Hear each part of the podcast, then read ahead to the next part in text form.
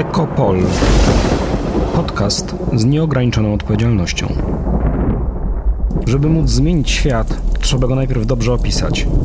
I po to właśnie będę opowiadał i rozmawiał z gośćmi podcastu ekopolitycznego. O wyzwaniach na dziś, na jutro i na wczoraj. W Polsce w epoce kryzysu klimatycznego, wojny i zarazy. O tym, jak możliwa jest ekonomia obważanka w czasach polityki, czołgów i dronów, a także o wielkich ideach w niedużym kraju peryferii. Zapraszam, Michał Sutowski.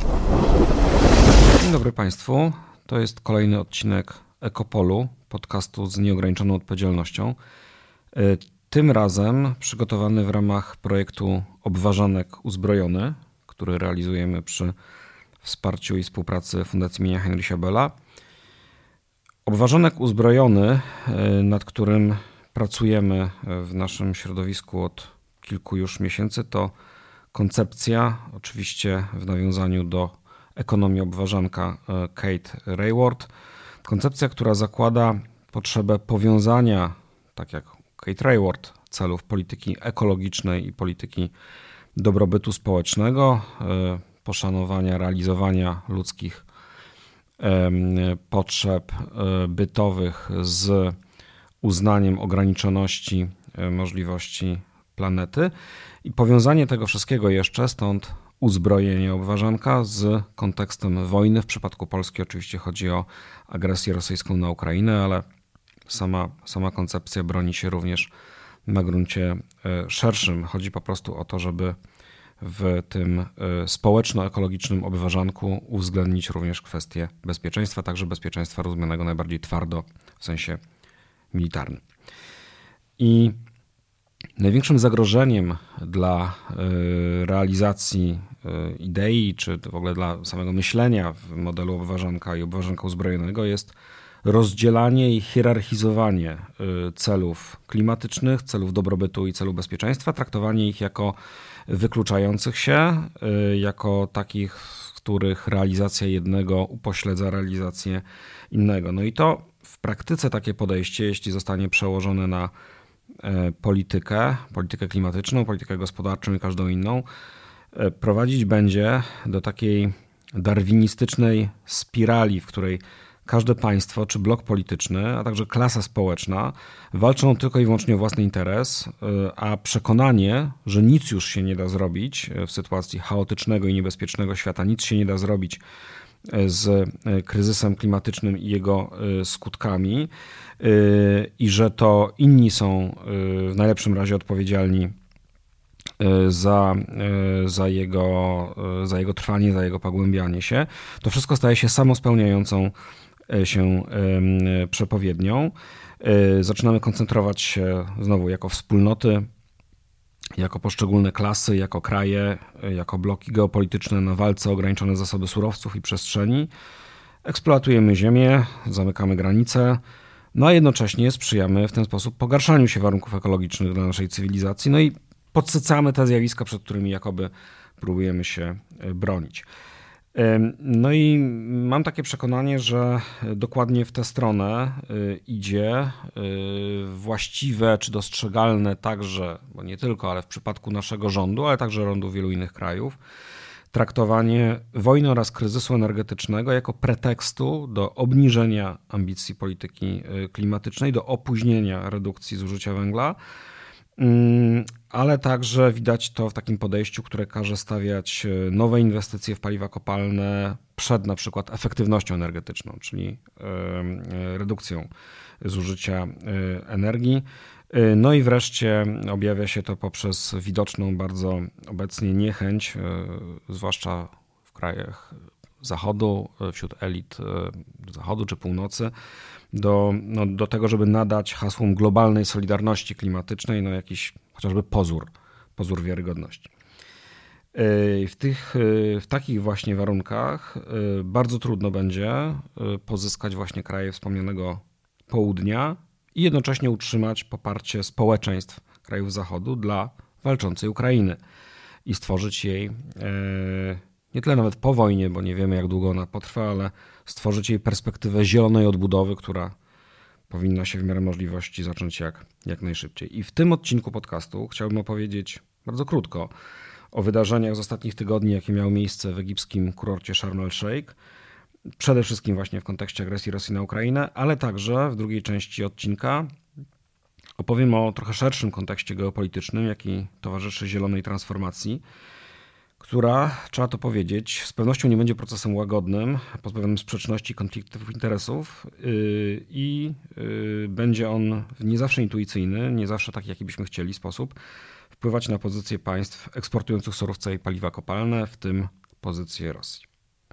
Ale po kolei. Ekopol. Podcast z nieograniczoną odpowiedzialnością. W niedzielę 20 listopada nad ranem zakończyły się negocjacje w ramach szczytu klimatycznego COP27 w Egipcie.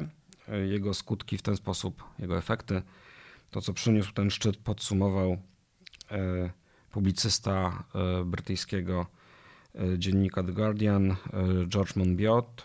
Powiedział tak, właściwie napisał: Wybrali nierobienie niczego. Niczego, co miałoby, co dawałoby jakąś realistyczną szansę w naszym układzie różnych prawdopodobieństw zmienienia trajektorii, na której się znajdujemy. Mieli wybór na COP27 na spotkaniu Sharm el-Sheikh obrony nadającej się do życia planety albo ugłaskania swoich sponsorów.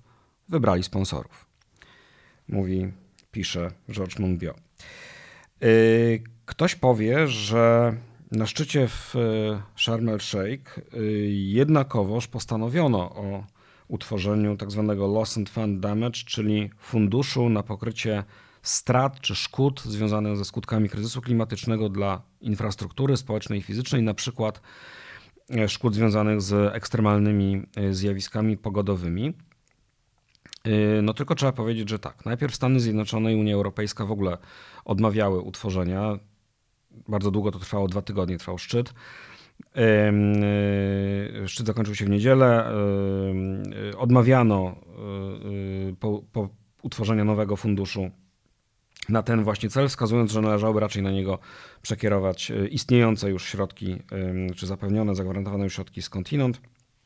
Dopiero w piątek nad ranem Unia Europejska zgodziła się na ten fundusz, ale pod warunkiem, że to donatorami, a nie odbiorcami dla tego funduszu będą duże gospodarki emitujące dużo CO2, które wedle reguł, no trzeba przyznać nieco anachronicznych, bo ustanowionych w roku 1992, y, zaliczały do krajów rozwijających się, a więc tych potencjalnych beneficjentów, y, no takie między innymi państwa jak Arabia Saudyjska, petropaństwa Zatoki Perskiej, a także Chiny.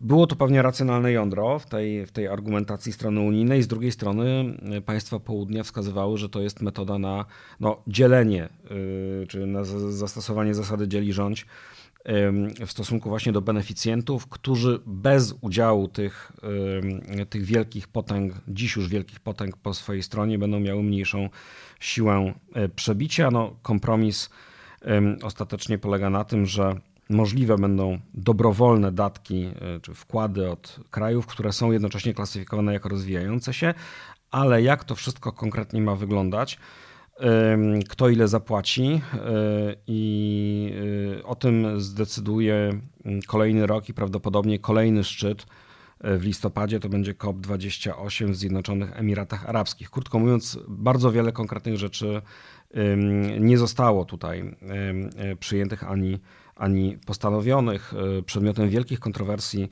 e, były również sformułowania komunikatu końcowego szczytu na temat rezygnacji z paliw kopalnych. Początkowo chodziło o zobowiązanie do, do zaprzestania ich użycia w oczywiście długiej perspektywie czasowej. Zostało sformułowanie o węglu, a nie paliwach kopalnych w ogólności. I nie ma mowy o E, phase out, czyli zaprzestaniu całkowitym użycia, ale tylko phase down, czyli e, redukcji e, udziału węgla w miksie energetycznym. No krótko mówiąc, jest to stwierdzenie, które bardzo, bardzo niewiele, żeby nie powiedzieć, że nic nie wnosi do postanowień szczytu poprzedniego. Niektórzy z komentujących wskazywali, że tak naprawdę to chyba po tym szczycie powinniśmy się cieszyć, że państwa uczestniczące nie wycofały się z tych postanowień, które przyjęły rok wcześniej, nie, nie, nie, nie mówiąc o posuwaniu sprawy polityki klimatycznej naprzód. Ale ciekawy wątek na tym szczycie dotyczy Ukrainy i jej udziału. Ukraina, jak pisał jeden z publicystów, stanęła przed takim zadaniem, jej delegacja, żeby pokazać kilka rzeczy naraz. To znaczy, z jednej strony, że istnieje czytelny związek między kryzysem klimatycznym a wojną, która Ukrainę spotkała, że rosyjska agresja powoduje katastrofę dla środowiska naturalnego i że wreszcie Ukraińcy jako wspólnota polityczna gotowi są po wojnie odbudować swój kraj zgodnie z priorytetami e, polityki e, klimatycznej i celami klimatycznymi, które są odpowiedzią na na obecny kryzys. Sprawa nie jest prosta, ponieważ do stanowiska ukraińskiego, do, do, do perspektywy Ukrainy mm, trzeba przekonać no, mniej więcej 30 kilka krajów. Chodzi o te państwa, które w czasie październikowego głosowania rezolucji Zgromadzenia Ogólnego ONZ w sprawie potępienia aneksji przez Rosję wschodnich i południowych terenów Ukrainy które wstrzymały się y, od głosu. I wśród tych krajów są tak ważne potęgi jak Chiny, Indie, Algieria, czy może mniej istotne geopolitycznie, ale jakoś reprezentatywne dla kontynentu afrykańskiego, Etiopia czy Tanzania. Algieria oczywiście nie jest potęgą gospodarczą, ale ma znaczenie z punktu widzenia eksportu paliw i, i rynku energetycznego. Prezydent Załęcki w swoim, oczywiście transmitowanym online, przemówieniu do uczestników COP-u mówił o tym, że nie może być skutecznej polityki klimatycznej bez pokoju na Ziemi. E, a to właśnie dlatego, że e, narody obecnie myślą tylko o tym, żeby chronić siebie na miejscu i chronić swoje życie od zagrożenia bezpośredniego, w tym wypadku związanego z rosyjską agresją.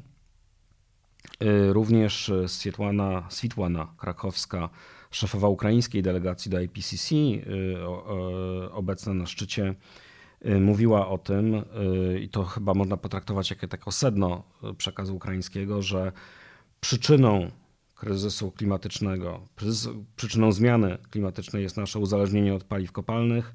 Rosja zależy od dochodów od tych paliw kopalnych, więc przekaz jest jasny. Przestańmy finansować tę wojnę paliw kopalnych, fossil fuel War. Ciekawa rzecz, w ukraińskim pawilonie na, na kopie leitmotywem był taki, taka wielka betonowa, szara, dość ponura konstrukcja o kształcie przypominającym krater albo, albo lej po bombie. Ale były też, był też pień drzewa przywieziony z Ukrainy, zawierający odłamki y, y, pocisków artyleryjskich były też wskazujące na, czy sugerujące kluczową rolę w globalnym systemie żywnościowym Ukrainy. Były próbki gleby ziem ukraińskich, legendarnie y, żyznych. Jak wiadomo, eksport żywności z Ukrainy jest no, sprawą kluczową w perspektywie sytuacji właśnie krajów Bliskiego Wschodu czy, czy Afryki Północnej i, i Wschodniej. Y, no i dodajmy jeszcze po zdobyciu Hersonia, ta informacja przeszła w trakcie y, szczytu. Y, okolice tego miasta znane są z upraw arbuzów. W pawilonie pojawił się taki eksponat w postaci właśnie arbuza obwiniętego w flagę ukraińską.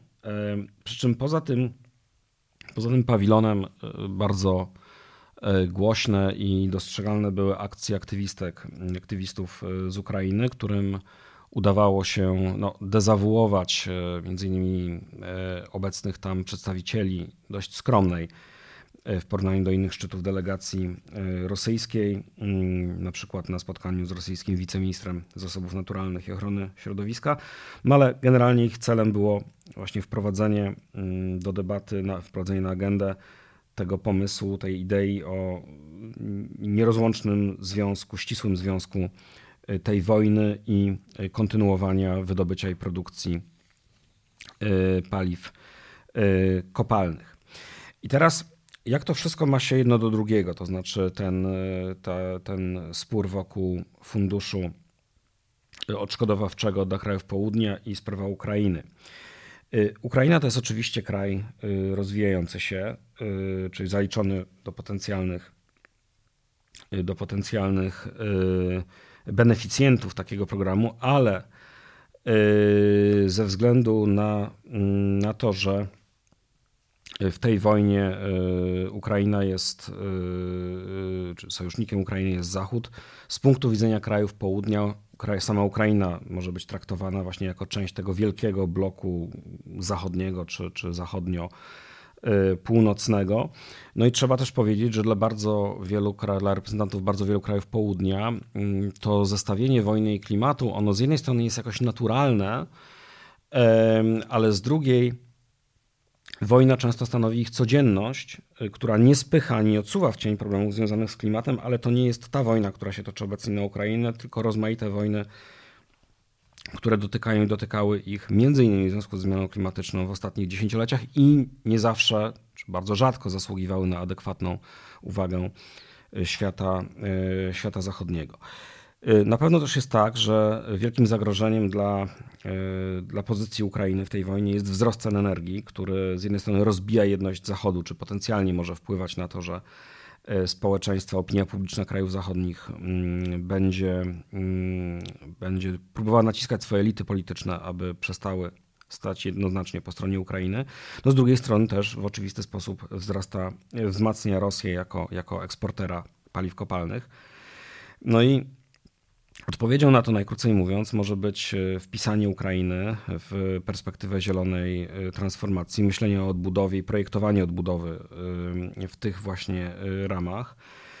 No ale też trzeba powiedzieć, że tutaj ekspansja odnawialnych źródeł energii na Ukrainę nie wystarcza z pewnością. Konieczna będzie też na przykład redukcja zużycia energii przez Zachód, o czym mam wrażenie, na Zachodzie bardzo często e, za, e, zapominamy, bo tylko wtedy będziemy w stanie skutecznie łagodzić różne turbulencje, jakie ten kryzys energetyczny rodzi dla naszych własnych społeczeństw i jednocześnie dla, dla globalnego południa, o którym, jak wiemy doskonale, które do budżetu węglowego planety dołożyło się nieporównywalnie mniej od naszej części e, świata.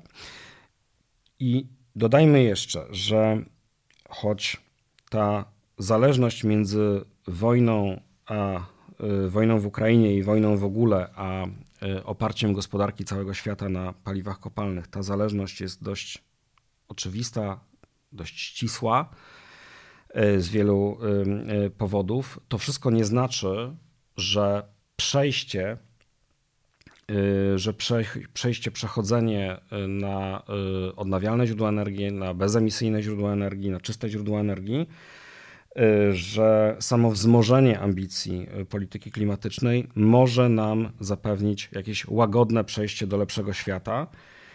Y, no i że zielona transformacja wraz z redukcją zużycia paliw kopalnych będzie procesem jakoś tam linearnie prowadzącym do większego pokoju i do dobrobytu.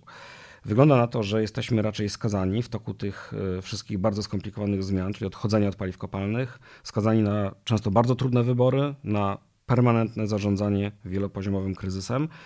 E, a o tym dlaczego, e, bardzo ciekawie, nawet jeśli nie zawsze wyciągając słuszne wnioski, e, piszą autorzy Jason Bordow i Megan O'Sullivan w bardzo interesującym artykule z numeru ze stycznia-lutego Foreign Affairs, w artykule zatytułowanym Green Upheaval, czyli Zielony Przewrót.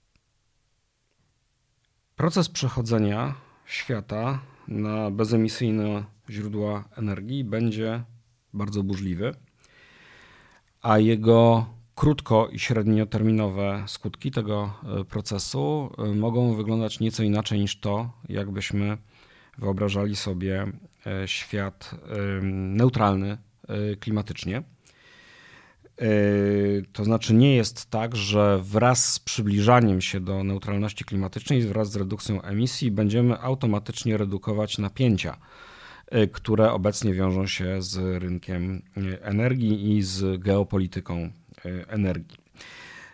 Wygląda bowiem na to, że tak zwane petropaństwa, to jest pewien skrót myślowy, chodzi generalnie o eksporterów nie tylko ropy naftowej, ale też na przykład gazu ziemnego i innych surowców, mogą przeżyć y, fazę lat tłustych, zanim nastąpią dla nich y, lata chude.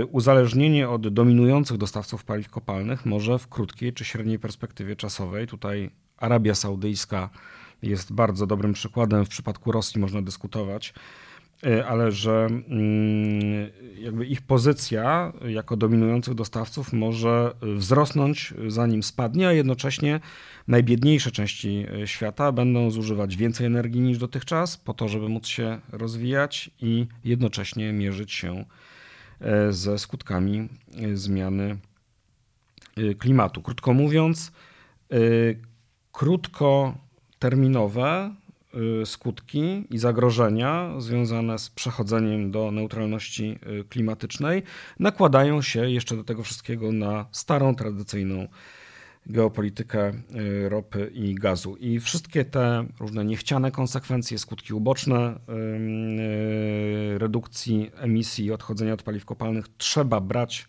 pod uwagę w planowaniu polityk. E, bo jeśli nie weźmiemy ich pod uwagę, to istnieje zagrożenie, że reakcja społeczna na to, co się będzie działo, e, spowolni ten proces albo zupełnie go wywróci z oczywiście katastrofalnymi skutkami dla, e, dla klimatu.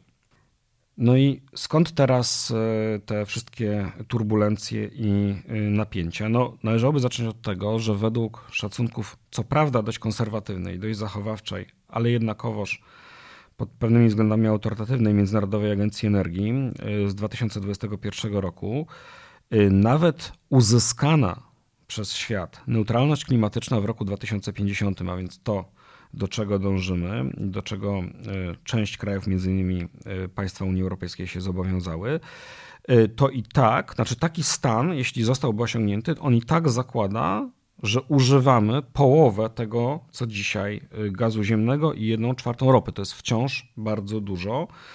Y, według szacunków naukowców z Uniwersytetu Princeton, y, nawet gdyby Stany Zjednoczone stały się zeroemisyjne do roku 2050, to i tak będą używać od 1 czwartej do nawet połowy tego gazu ziemnego i ropy naftowej, co dziś to wszystko przekłada się na potencjalnie bardzo dużą siłę producentów tych surowców.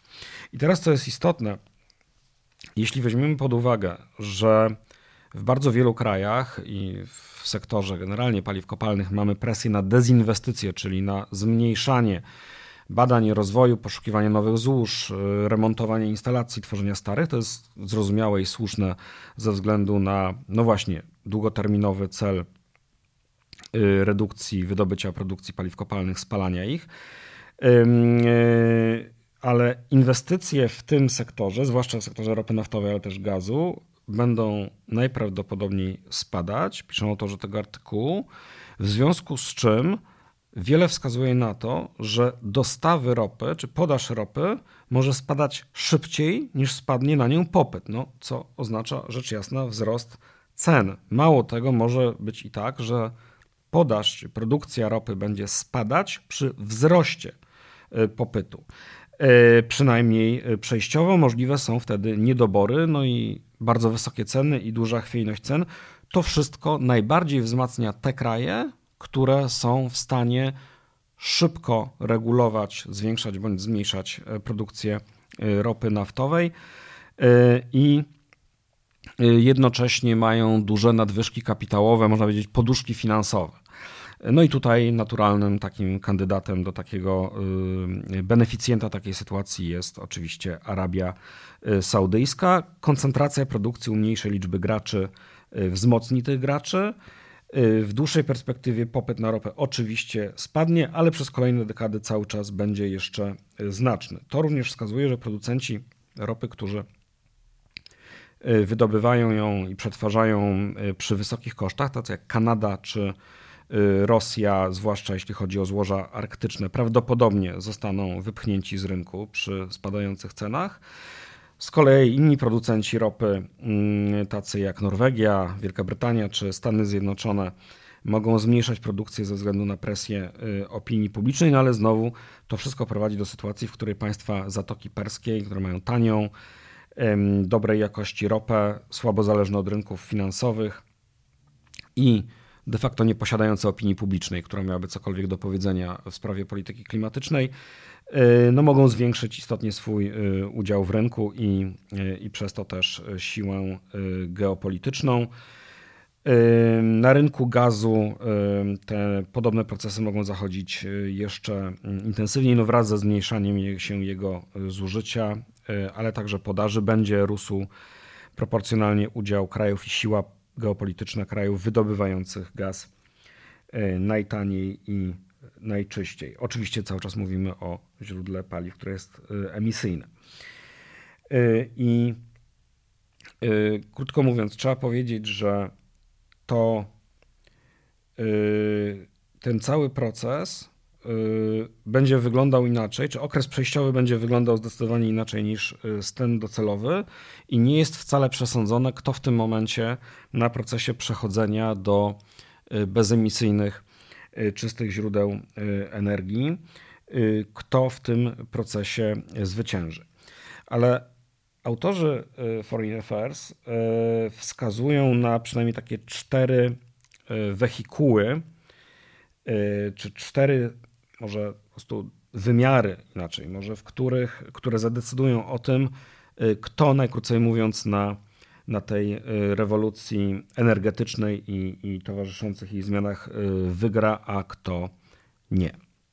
Pierwszym źródłem siły będzie zdolność ustanawiania globalnych standardów, to znaczy specyfikacji wyposażenia czy norm przyłączania do instalacji w ramach poszczególnych e, nowych, kluczowych technologii. Tutaj takim dobrym przykładem są takie kraje jak Australia, Chile, Japonia czy znów Arabia Saudyjska, e, które były krajami, które jako, jako pierwsze organizowały, rozwijały produkcję i badania nad wodorem niskowęglowym i amoniakiem i nad przede wszystkim transportowaniem tego y, paliwa pomiędzy granicami. Dzięki temu, że są one tymi mm, wczesnymi innowatorami, mogą y, ustanawiać standardy regionalne czy nawet globalne dla infrastruktury i normy certyfikacji dla tych źródeł paliw, które oczywiście miałyby dawać przewagę technologiom przez nich, przez nich stworzonym, przez nich posiadanym. To samo, to znaczy pewne wczesne przewagi i, i zdolność wyznaczenia standardów ma znaczenie przy takich narzędziach jak y, inteligentne y, sieci energetyczne y, służące do zarządzania popytem konsumenckim. No i inny jeszcze ciekawy mm, element to w przypadku, gdyby doszło w kolejnych dziesięcioleciach do rozwinięcia sektora y, nuklearnego. Tutaj Międzynarodowa Agencja Energetyki wskazuje na bardzo niebezpieczne zjawisko. Y, tak się bowiem składa, że y, w 2018 roku spośród 72 budowanych lub planowanych na świecie reaktorów poza Rosją, aż połowę budowali właśnie Rosjanie, a 20% Chińczycy. No to oczywiście znaczy tyle, że w tym sektorze Chiny i Rosja mają nie tylko pewne przewagi y, konkurencyjne, ale też mogą właśnie posługiwać się tym y, narzędziem wyznaczania standardów technologicznych na, na swoją korzyść. Drugi element, może chyba najbardziej taki intuicyjny czy, czy zrozumiały potocznie, to jest kontrola łańcuchów dostaw. Y, takich, y, takich surowców jak kobalt, jak miedź, jak lit, jak nikiel, jak y, metale ziem rzadkich, które są kluczowe dla produkcji turbin wiatrowych czy samochodów elektrycznych. No i tutaj dość dobrze pasuje analogia z wcześniej opisaną stacją ropy naftowej mianowicie szybka transformacja w kierunku odnawialnych źródeł energii no, oznacza tyle, że popyt na te komponenty bardzo e, mocno przekroczy to, co jest dzisiaj dostępne. E, Szacuje się, że mm, no na drodze do neutralności klimatycznej w 2050 roku, już w 2040 świat potrzebowałby sześciokrotnie y, więcej tych surowców niż dzisiaj. Dzisiaj mniej więcej 10% światowego obrotu nimi jest związanych z produkcją energii y, i źródeł energii. Do 2050 to byłaby aż połowa. I tutaj też mamy do czynienia z sytuacją, w której mamy dużą koncentrację wydobycia i produkcji i to znaczy wielki wpływ na cały rynek globalny niewielkiej liczby krajów. No i tak, na przykład Demokratyczna Republika Konga, pytanie czy kontrolowana przez jakiś większy podmiot geopolityczny, dostarcza na przykład połowy światowego kobaltu. Australia dostarcza połowy litu, Chiny połowę metali ziem rzadkich.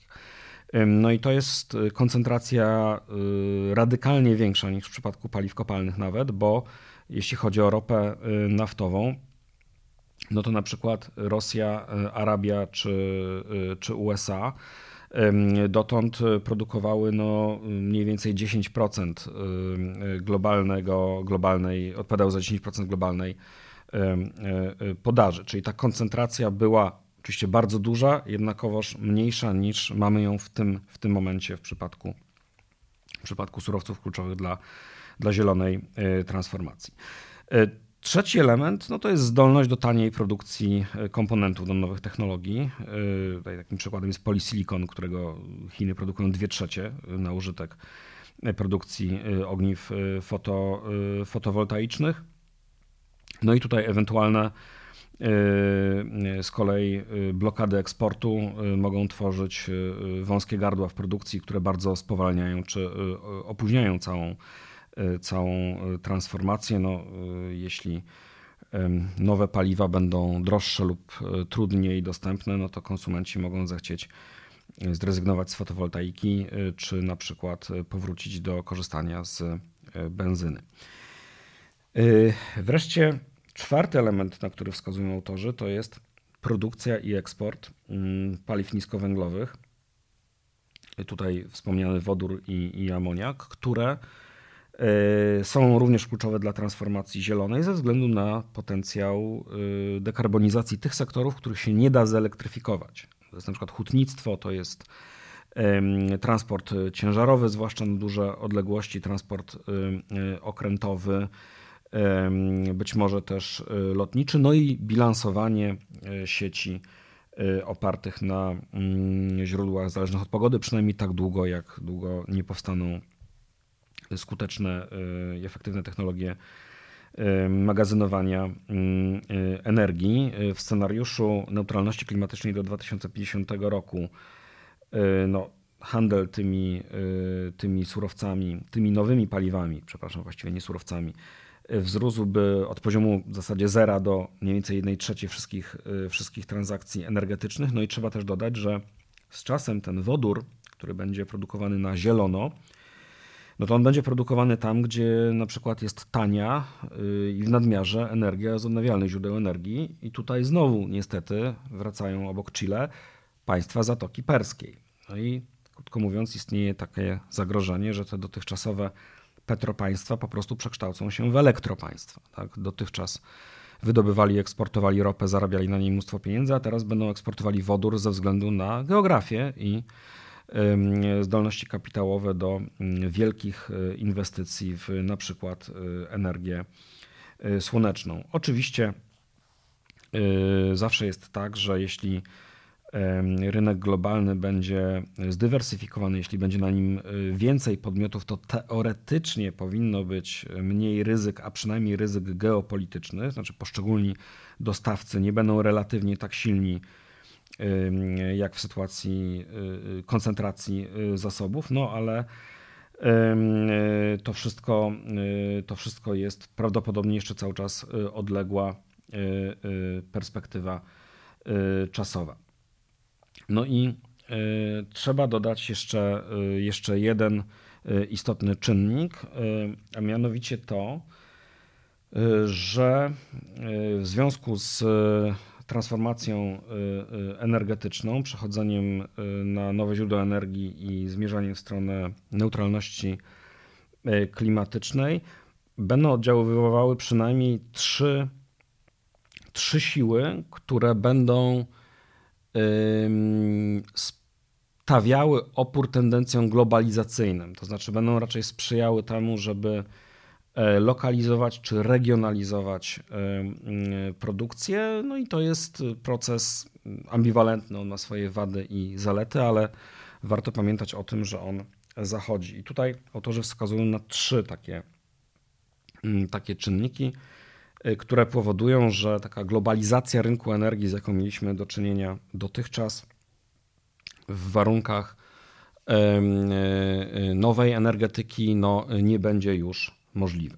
A zatem po pierwsze mm, więcej elektryczności, bo zielona transformacja zakłada E, elektryfikację tak wielu sektorów, jak to tylko możliwe. Więcej elektryczności to jest mniej globalnego handlu energią. W scenariuszu neutralności klimatycznej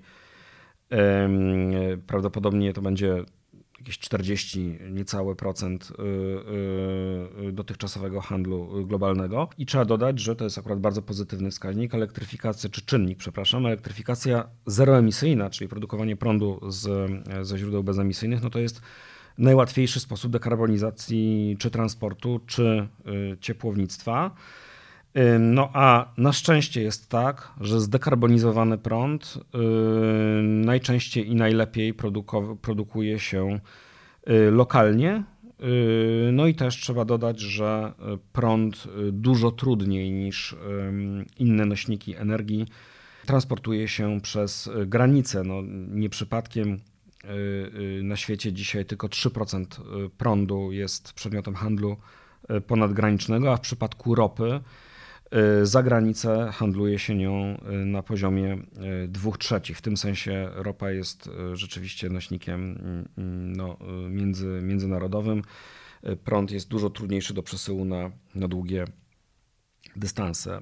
Druga rzecz, czysta energia sprzyja protekcjonizmowi Mm, wiele krajów będzie wprowadzać, już wprowadza różne bariery przeciwko na przykład źródłom taniej energii, ale tym sprowadzanym z zewnątrz, y, po to, żeby móc rozwijać swój własny przemysł. Tu jest takim przykładem na przykład y, cła na indyjskie, na panele fotowoltaiczne pochodzące z Chin, oczywiście wprowadzane w celu wsparcia rodzimego przemysłu. No, z kolei Kongres USA rozważa daleko posunięte ulgi podatkowe i ułatwienia dla firm, które produkowałyby samochody elektryczne na terytorium Stanów Zjednoczonych, a te wszystkie takie globalistyczne plany, na przykład eliminowanie barier w handlu, czy to turbinami wiatrowymi, czy panelami słonecznymi, jakoś w ostatnim czasie utknęły w miejscu. No i wreszcie trzeci element, o ile na dłuższą metę y, dekarbonizacja będzie z pewnością procesem y, globalnym, y, to do, w okresie przejściowym będzie tak, że te kraje bądź regiony bądź bloki polityczne które są najbardziej do przodu z dekarbonizacją, będą wprowadzały różne mechanizmy, które miałyby z jednej, z jednej strony chronić y, ich własny rynek przed tańszą, ale wysokoemisyjną produkcją z zewnątrz, no a z drugiej strony zachęcać y, pozostałe kraje czy resztę świata do, do dekarbonizacji. No i tutaj najlepszym przykładem jest Unia Europejska i jej projekt mm, podatku tak zwanego Carbon Border Adjustment Tax, czyli podatku węglowego od towarów pochodzących z zagranicy, który z jednej strony ma chronić na przykład y, hutnictwo oparte na technologiach bezemisyjnych rozwijane w Unii Europejskiej, no a z drugiej strony właśnie dawać impuls y, reszcie świata do, do, do przyspieszenia y, dekarbonizacji. Podsumowując, droga do zielonej transformacji zapowiada się szalenie wyboiście. No i co jest istotne, te wyboje i przeszkody nie wynikają tylko z oporu społecznego, politycznego czy kulturowego, a i nawet z układów zastanych interesów, krótko mówiąc, nie wynikają tylko z tego, że transformacja energetyczna jest zbyt wolna, czy że przechodzenie do neutralności klimatycznej jest zbyt wolne. Oczywiście jest, ale to nie jest jedyny powód naszych kłopotów. No, ale także z tego, że właśnie okres przejściowy rodzi rozmaite paradoksy, a jego efekty krótkoterminowe niekoniecznie odpowiadają tym, tym długoterminowym. No i też trzeba powiedzieć, że również zielone, również bezemisyjne źródła energii, one mają swoje i standardy techniczne, które są przez kogoś ustanawiane i wymagają złożonego łańcucha dostaw, w tym komponentów i surowców. Także źródła zielone podlegają rynkowej konkurencji, w której reguły nie są sprawiedliwe, a już na pewno gracze nie mają na wejściu tych samych kart w ręku. No i wreszcie bywa i tak, że wielcy hamulcowi dekarbonizacji światowej gospodarki, myślę przede wszystkim o państwach Zatoki Perskiej, no z racji posiadanego kapitału i z racji geografii będą nieraz najlepiej predysponowane do tego, by czerpać garściami z tego procesu i zyskiwać znowu polityczny wpływ na bieg spraw świata, tylko już nie za pomocą wydobywanej z podziemi ropy, ale z, za pomocą produkowanego na ziemi, e, na pustyni prądu czy wodoru. Drodzy Państwo, to był kolejny odcinek Ekopolu, podcastu z nieograniczoną odpowiedzialnością. Ten odcinek powstał przy współpracy Fundacji Mia Heinricha Bella w związku z projektem pod hasłem Obważanek uzbrojony. Poprzednie odcinki możecie znaleźć Państwo na stronie www.krytykapolityczna.pl ukośnik podcast, a także na platformach takich jak Apple Podcast, SoundCloud czy Spotify. Ja nazywam się Michał Sutowski, zapraszam na kolejne odcinki Ekopolu. Do usłyszenia.